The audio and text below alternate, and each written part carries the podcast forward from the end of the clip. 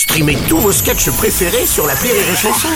Des milliers de sketchs en streaming, sans limite, gratuitement, gratuitement sur les nombreuses radios digitales Rire et Chanson. Rire et Chanson, une heure de rire avec Marc Jolivet. Alors Pierre-Marc, à la fin des années 70, vous formiez le duo Réchaud et Frigo pour TF1. On a la musique. Salut, c'est moi, Réchaud. Salut, c'est moi, Frigo. Et tous les après-midi, on retrouve nos amis. On a François qui s'occupe du son, qui est mort, qui est trop content de vous avoir parce qu'il chante ça. Il chante ça sans arrêt sous sa douche le matin, tout nu. Enfin non, habillé, excusez-moi. Pierre, on connaît donc tes films euh, pour euh, faire force majeure, on connaît donc euh, Ma petite entreprise, comme je l'ai dit, mais tu as été aussi la voix d'un autre grand réalisateur, et ça les gens ne savent pas forcément. Eh ouais, Ron Howard.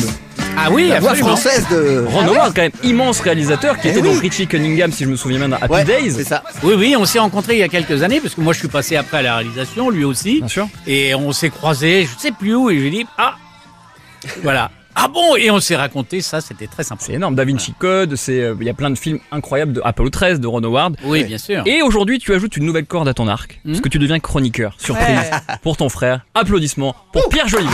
Ah Le billet de Pierre Jolivet. Oui, mais quand vous m'avez demandé de venir, on m'a dit fais un petit texte. Et je me suis dit, bon, il faut que je parle de mon frère, c'est toujours un peu délicat. Oui. Et il faut que je fasse un petit historique. euh, parce que, en fait, c'est c'est flatteur, c'est c'est gai, c'est c'est valorisant d'être le frère de Marc Jolivet.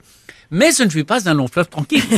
parce qu'au début, mon insouciance, mon inconscience s'en souvient encore, je ne fus pas le bienvenu. Il faut dire que je suis arrivé en retard. C'est deux ans et demi de retard alors que nous aurions pu être jumeaux. C'est con. Ou alors c'est lui qui est toujours excité, énervé, toujours vouloir arriver le premier, est arrivé en avance. Deux ans et demi de décalage.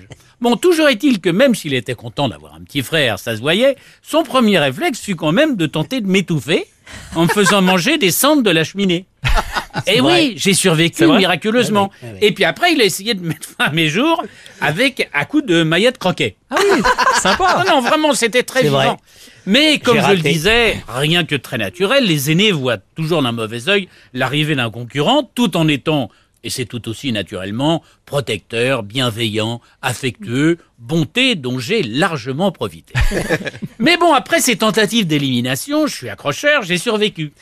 Seulement sa volonté de m'éliminer ne s'est pas arrêtée là. Notre première télé, par exemple. Alors, c'est sur TF1 ou France 2, je sais plus, parce que c'était étrange, parce qu'à l'époque, euh, il y, a- TF1. il y a trois chaînes de télé. Et puis ça fait euh, bizarre, parce qu'aujourd'hui, il y en a quand même 945 de plus. C'est, oui, ça fait un- en, en moyenne, je crois que ça fait deux chaînes euh, par mois environ. Au niveau de la natalité des chaînes, ça cogne grave. Non, bon, toujours est-il que pour cette première télé, j'arrive à Cognac-Jet, un peu en retard, comme toujours. Et lui, évidemment, euh, oui, j'arrive un petit peu en retard, une fois de plus, et lui en avance comme toujours. Alors, je vais, je vais pour passer les vigiles, et il me demande mon nom. Je dis, bah, euh, Jolivet. Ils ont un petit sourire narquois, ils font, oui, oui, c'est ça, vous vous appelez Jolivet. Et ils m'ordonnent de dégager.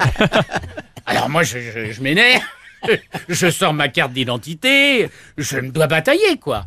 Et là, les mecs regardent ma carte, ils me disent, ah bah, non mais pourquoi vous ne me laissez pas rentrer? Pourquoi? Vous voulez savoir pourquoi? Parce que Marc les avait briefés en arrivant le premier. Il leur avait dit, attendez, il y a un mec qui me vient partout où je vais, il dit qu'il s'appelle Jolivet, surtout vous ne le laissez pas passer.